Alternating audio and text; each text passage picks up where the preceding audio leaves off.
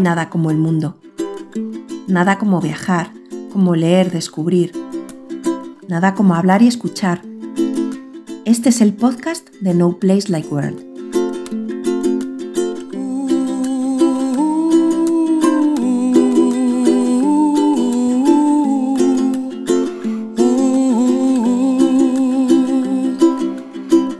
Grande comida le hacen al buen Cid campeador Tañen todas las campanas en San Pedro a gran clamor.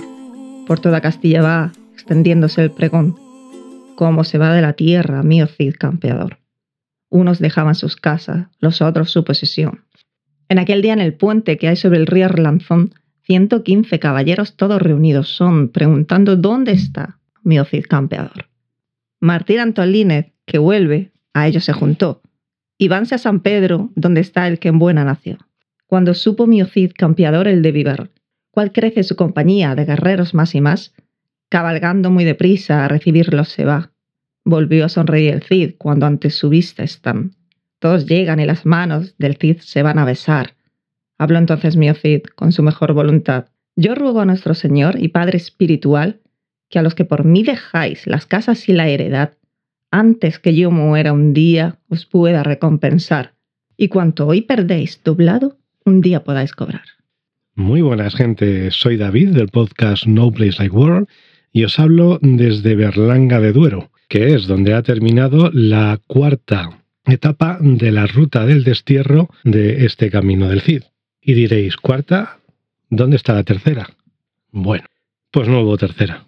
Me tuve que fumar la, tercera etapa por una serie de problemas que, tuvimos eh, al término de la segunda etapa. Lo que pasó básicamente es que cuando llegamos al Cubilla de Avellaneda, nosotros teníamos pensado haber vaciado el poti por la mañana, en el pueblo desde el que había salido la segunda etapa. Pero no pudimos porque no se podía abrir la trampilla y en el pueblo de Alcubilla de Avellaneda no había nada habilitado para poder eh, vaciar el poti. Entonces, pues bueno, los que más o menos conocéis este mundo, sabéis que llega un momento en el que el poti, mm, vamos, que, revienta, que no tiene más capacidad. Entonces, pues nosotros nos encontramos eh, ayer con ese problema, que es que ya no, vamos, que estábamos nadando entre mierda prácticamente, hablando mal y pronto. Así que, bueno, pues eh, tuvimos que buscar un sitio donde, donde poder vaciar y el sitio más cerca estaba muy lejos. O sea, estaba como a... O sea, lejos de distancia no estaba. Pero sí que al ser carreteras eh, comarcales, pues eh, eran 25 minutos, luego otros 25 minutos para regresar, más lo que tardas en, en, hacer toda la operación de vaciado. Ya aprovechamos para mm, llenar agua y vaciar también las aguas grises. Total, que, que ya el comienzo de la etapa se me iba pasado la una teniendo en cuenta que era la etapa más larga de todo este camino, decidimos que, tirábamos para, para otro sitio, ¿no? Entonces, aparte también tenía otra serie de problemas, eh, problemas ciclistas. Si lo otro había sido problema logístico, esto había sido problemas ciclistas. Y es que se me olvidó en casa la cera con la que suelo engrasar la cadena de la bici. Entonces, pues claro, ayer jueves santo ya terminé en la segunda etapa ya terminó la cadena bastante seca y ayer jueves santo me, tenía que poner a buscar en algún sitio, algún sitio abierto donde me pudiesen vender algo para lubricar la cadena. Así que, bueno, acabé en unos chinos comprando aceite para máquina de coser. Luego en una gasolinera encontré 3 en 1, que me costó un botecito 6 euros. Yo ya no sé si el 3 en 1 está a esos precios, pero vamos, carísimo. Y luego también, por último, tenía una serie de problemas físicos. Y es que durante las dos primeras etapas, con esto que os había estado comentando, de que las piedrecillas estas que había en el camino, pues generaban mucha vibración y eso, pues me estaba empezando, estaba comenzando a sufrir muchos problemas de, rozadura en la zona de, de, los isquiones. De los isquiones y en otra parte más pudenda también. Entonces necesitaba urgentemente algún tipo de, crema, bálsamo o lo que fuese. Si ayer llegó a hacer la tercera etapa, es bastante probable que no hubiese ya podido hacer ni la, ni la cuarta ni la quinta. Así que bueno, que sumando todas esto, todos estos problemas, como ya os digo, decidimos tomarnos un día de, de relax, eh, descansar, hacer turismo y nos fuimos a El Burgo de Osma, que era la, la, población más grande que había a nuestros alrededores. Y allí, pues bueno, pues nos dedicamos a, a ver el pueblo, a que Malder se bañase en el río y a comer torrenos y beber cerveza, básicamente, que es una buena forma de preparar una siguiente etapa ciclista, ¿no? De todas formas, yo desde el primer momento eh, tenía contemplado eh, la posibilidad de hacer un, día de descanso después de dos o tres etapas. Lo que pasa que estamos muy justos de tiempo para volver a casa. Tenemos que estar el lunes sin falta. Entonces, claro, el problema ha sido que no, no podía hacer un día de descanso y luego recuperar la etapa, sino que tocaba saltársela. Entonces ahora, pues bueno, pues lo que me ha quedado es el remordimiento, ¿no? De, de pensar que en realidad, pues yo creo que no voy a poder dar, si mañana terminaré, supongo, y no voy a poder dar por completado el camino este del destierro, eh, la ruta del destierro, ¿no? Porque en el fondo, pues me ha saltado una etapa. Así que en mi mente cuadriculada, esto no lo voy a poder contar como una, una, ruta completada. Es cierto que de todas formas al viajar con furgoneta y esto, te permite la libertad de que en un momento dado, oye, pues que si pasa una cosa como estas y no puedes salir un día y tienes que quitar una etapa, pues bueno, pues la furgoneta, la camper te da la posibilidad de hacerlo sin ningún problema, ¿no? Pero bueno, en mi foro interno va a quedar el tema de que no he terminado esa etapa 3. Así que por lo menos os voy a decir un poco cómo era. Os voy a dar algunos datos de lo que era la etapa y por dónde se pasaba. Constaba de 67 kilómetros más o menos y tenía un desnivel de 760, aunque ya sabéis que a mí estos días me está saliendo más desnivel del que luego eh, se supone que tiene el track que estoy siguiendo. Partía de Alcubilla de Avellaneda, que es donde había terminado una etapa anterior, pasaba por Zayas de Torre, por luego por otro pueblecito llamado Alcozar y por Langa de Duero, que Langa de Duero pues era un sitio bonito, era de estos sitios fotografiables que está viendo de los que está lleno la ruta, pero este eh, es que está considerado conjunto histórico, monumental, porque tiene un puente medieval de 12 arcos y unas ruinas de una fortaleza. Entonces, pues bueno, una pena habérselo perdido. Luego también eh, después de Langa de Duero pasábamos por Castillejo de Robledo, que también tiene un castillo templario y una iglesia románica. Entonces, pues bueno, pues es otra, otra de estas cosas fotografiables que no, que no ha podido quedar para la posteridad, digamos, ¿no? Saliendo de Castillejo de Robledo, pasábamos por Valdanzo, por Miño de San Esteban, que donde está una iglesia, parece ser que es una iglesia bastante conocida, o, bueno, reseñable al menos, que es la iglesia de San Martín, que es, está estaba, se construyó en el siglo XII y tiene la particularidad de que su torre es una torre defensiva. Entonces, pues bueno, pues otra cosa que no pudimos ver. Y luego ya por último, pues eh, se pasaba por Aldea de San Esteban y se terminaba la ruta en San Esteban de Gormaz, que es desde donde ha comenzado la etapa de hoy, la etapa cuarta. La etapa cuarta, a priori, era de 59 kilómetros y tenía, contaba con 690 metros de desnivel. Yo al final he hecho 52 y lo que no sé por qué me han salido 760 metros de desnivel, porque además es que, sinceramente, la ruta no los tiene. hoy ha sido seguramente la, la etapa más llana de todas las que hemos hecho hasta ahora, porque vamos, eh, ha tenido una subida en un momento dado y luego pues una subida a un castillo del que ahora hablaré, pero que todo lo demás era prácticamente llano.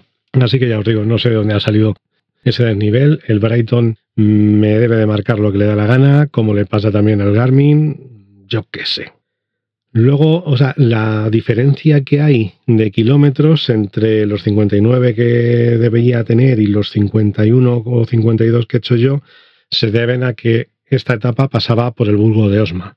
¿Qué pasa? Que yo, como ya estuve ayer allí, pues ¿para qué iba a pasar con la bicicleta? No le veía ningún sentido, sobre todo porque es que te tenías que desviar de la ruta. O sea, digamos que es un añadido que se hace por pasar por el Burgo de Osma y que es tienes que coger una carretera de dos o tres kilómetros y regresar por la misma carretera. Entonces es ir y volver por el mismo camino. No tenía ningún sentido, no tenía ningún aliciente. Ya había estado el día anterior en el Burgo de Osma. Entonces, pues decidí pasar y en lugar de desviarme, pues seguir, continuar con la, con la ruta. La ruta ha comenzado eh, en San Esteban de Gormaz.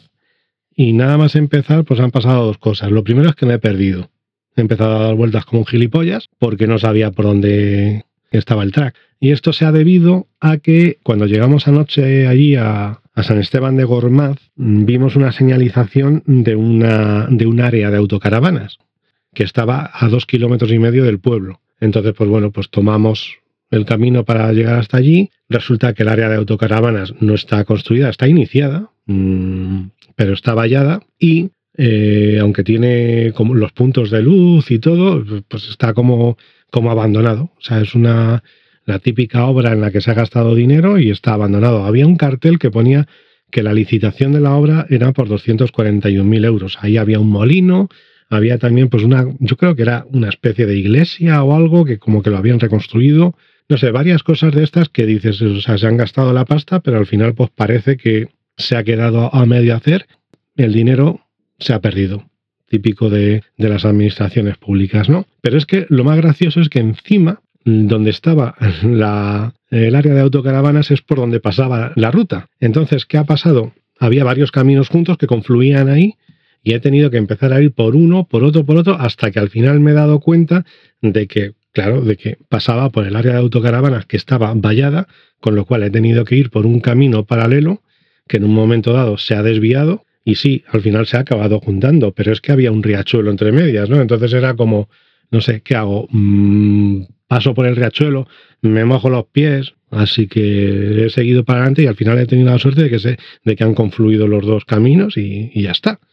Y luego lo que ha sido la ruta, o sea, la otra cosa que me he dado cuenta es que eh, lo de comer torrenos y beber cerveza el día antes de hacerte una ruta no es buena idea para nada. A lo mejor para el que esté en mejor forma sí, pero para mí no. Me he notado desde el principio las piernas, pues no sé, muy cansadas, como muy hinchadas. Pues esto que pasa muchas veces, ¿no? Siempre se dice de el día de descanso, ¿no? Pues, coño, el día de descanso me ha venido mal hasta a mí. Así que, no sé, iba al principio, iba muy, muy mal, muy...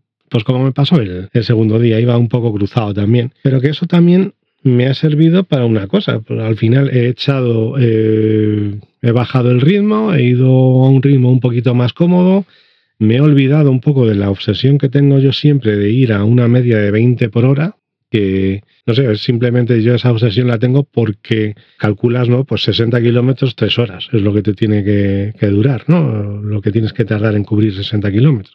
Entonces, pues bueno, pues es cierto que eso siempre tienes que mirar el, el, desnivel, la zona la, por la que avanzas, pero yo, pues, no sé, siempre se me ha quedado el tema este de ir a un ritmo de 20 por hora de media mínimo, ¿no? Y bueno, pues afortunadamente es cierto que con esa mentalidad no puedes ir cuando estás haciendo una ruta esta, porque entre otras cosas vas todo el rato con la cabeza para abajo y te estás perdiendo todo lo que tienes a tu alrededor. Entonces, pues bueno, pues si algo bueno ha tenido esto es que he levantado un poquito la cabeza, he visto el paisaje, he ido mirando cosas, he ido más despacito, me he puesto a grabar vídeos, a hacer fotos. Y bueno, pues así se me ha hecho un poquito más llevada la etapa que por otra etapa, eh, o sea, por otro lado, era una etapa que la verdad es que no ha tenido mucho aliciente. Ha sido un poco insulsa, sobre todo porque al, salir de, San Esteban de Gormaz, bueno, pues el, eh, hasta un pueblo que, bueno, un pueblo, ya sabéis, esto lo, las cuatro casas que, juntas que hay en todos los lados por aquí, eh, que se llamaba eh, Alcubilla del Marqués, pues el firme no estaba mal, no era como estas otras veces atrás, pero era mucho de mm, mucho césped, o sea, mucha hierba. Entonces, claro, eso también, pues vas un poquito más, se hace un poquito más pestoso cuando es kilómetros y kilómetros, son varios kilómetros así de hierba, pues se acababa haciendo un poquito pestoso. Y entre que ya digo que todavía no había calentado no me encontraba muy allá, pues no sé, me ha costado. Luego, siguiendo, saliendo después de Alcubilla del Marqués, a donde hubiese tocado ir era al Burgo de Osma, pero ya os, como ya os he comentado, eh, he optado por pasar, tenía que haber girado hacia la izquierda, pues he tirado hacia la derecha y ha comenzado un tramo absolutamente llano que bueno, mm, me ha venido bastante bien. Ha habido partes que eran muy bonitas, eh, incluso se, olía mucho el tomillo, estaba todo muy lleno de tomillo. He visto, pues yo creo que era un ciervo, o si no era un ciervo, un cervatillo o algo así. Normalmente eh, mi amigo José, cuando en la zona en la que vivimos nosotros, cuando le decimos eso, nos dice, eso es una cabra, una cabra montesa. Pero es que aquí no había monte. Entonces, pues yo opto más porque sí que fuese alguna especie de cervatillo o algo de eso, ¿no? También he cruzado una vía ahí abandonada, no sé. E-, esa parte sí que me ha gustado. Aparte que ya digo que como era llana, pues he podido ir un poquito más rápido y, sin problema. Luego aparte, pues en ese tramo ha habido un trozo que pasaba junto a unos viñedos inmensos que terminaban justo eh, en el Duero, lo que es la ribera del Duero misma. O sea, es que era, ya digo, o sea, terminaban los viñedos, un camino de una pista de 4 metros o 3 metros de ancha y el, río Duero. Y a partir de ahí he tenido que girar a la izquierda para comenzar una, una subida por carretera. Una subida que se ha hecho bastante llevadera. Me ha gustado ver de estas así, no muy, no muy largas, con un desnivel llevadero, pues había algún pico del 8%, pero la mayoría era el 5% y no sé, ah, completamente vacío, todo curvas. Habrán sido dos kilómetros y medio, tres como máximo, pero no sé, esa sí que me ha gustado. Luego una bajada bastante, era bastante más pronunciada la vertiente de bajada que la de subida, y he llegado a un pueblo que se llamaba Vildé. Nada que, que reseñar en ese pueblo porque lo de siempre, pues cuatro casas y ya está. Y después, desde Vildé, a donde he llegado es a Gormaz, que Gormaz pues ahí hay un castillo inmenso que se supone que es donde el Cid, eh, o sea, el Cid había sido alcaide de ese, de ese castillo. La subida en, la ruta que ponía, que, es en el tag que he seguido yo, eh, la ruta ponía, había unos comentarios que decían, merece la pena el, sufrimiento de todos y cada uno de los metros por los que se tiene que ascender una vez que llegas al castillo. Vale, es cierto, merece la pena una vez que llegas al castillo, porque el castillo es precioso y sobre todo las vistas son impresionantes. El castillo está en ruinas, quedan solamente los muros pero, y las torres, pero que de verdad, o sea, es que merece la pena subir. El tema es que puedes subir de dos formas. Puedes subir por la carretera, que pasa primero por mitad de Gormaz, y luego llegas hasta el castillo, son unos dos kilómetros, con picos al 13%, pero el primer tramo sobre todo es bastante llevadero, al 5%. Pero bueno, que la primera parte parecía bastante más llevadera. Y digo parecía porque yo no la he hecho por la carretera. Eh, o sea, por la carretera al final he hecho una parte, pero el track me mandaba por, por, un, por la ladera, por lo que era la, ladera, que se veía como una especie de, o sea, los vestigios de un camino, que yo supongo que era el camino original por el que se subía hasta, el, hasta la fortaleza, ¿no? Y sí, bueno, pues era lo típico de piedras así juntas, pero bueno, juntas de esto de una, una piedra en un lado y la otra, o sea, así en hilera, pero que con bastante mm, diferenciación o, bastante hueco entre ellas, ¿no? Lo que viene siendo los vestigios de un camino antiguo, es que no, no tenía más allá y, el, y la ladera era bastante inclinada. Entonces, pues, bueno, pues al final lo que ha pasado es que he tenido que echar pie a tierra en varias zonas y como suele suceder en estas situaciones en las que vas penando y vas echando pie a tierra y vas dejándote trocitos de tu orgullo eh, por el camino por el que apenas puedes avanzar debido a las piedras y la inclinación, etcétera, etcétera, pues me ha tocado hacerlo con público. Porque eh, pues, la carretera cruzaba, la carretera que subía hacia Gormaz y luego desde Gormaz subía hacia el castillo, eh, cruzaba por donde iba el caminito este de la ladera, pues ahí había tres heavies. A tres heavies que no sé muy bien de dónde están, de dónde habían salido, ni qué estaban haciendo, ni nada. Lo único, yo lo único que veía es que según me paraba y echaba pie a tierra, estaban los tres tíos ahí mirando.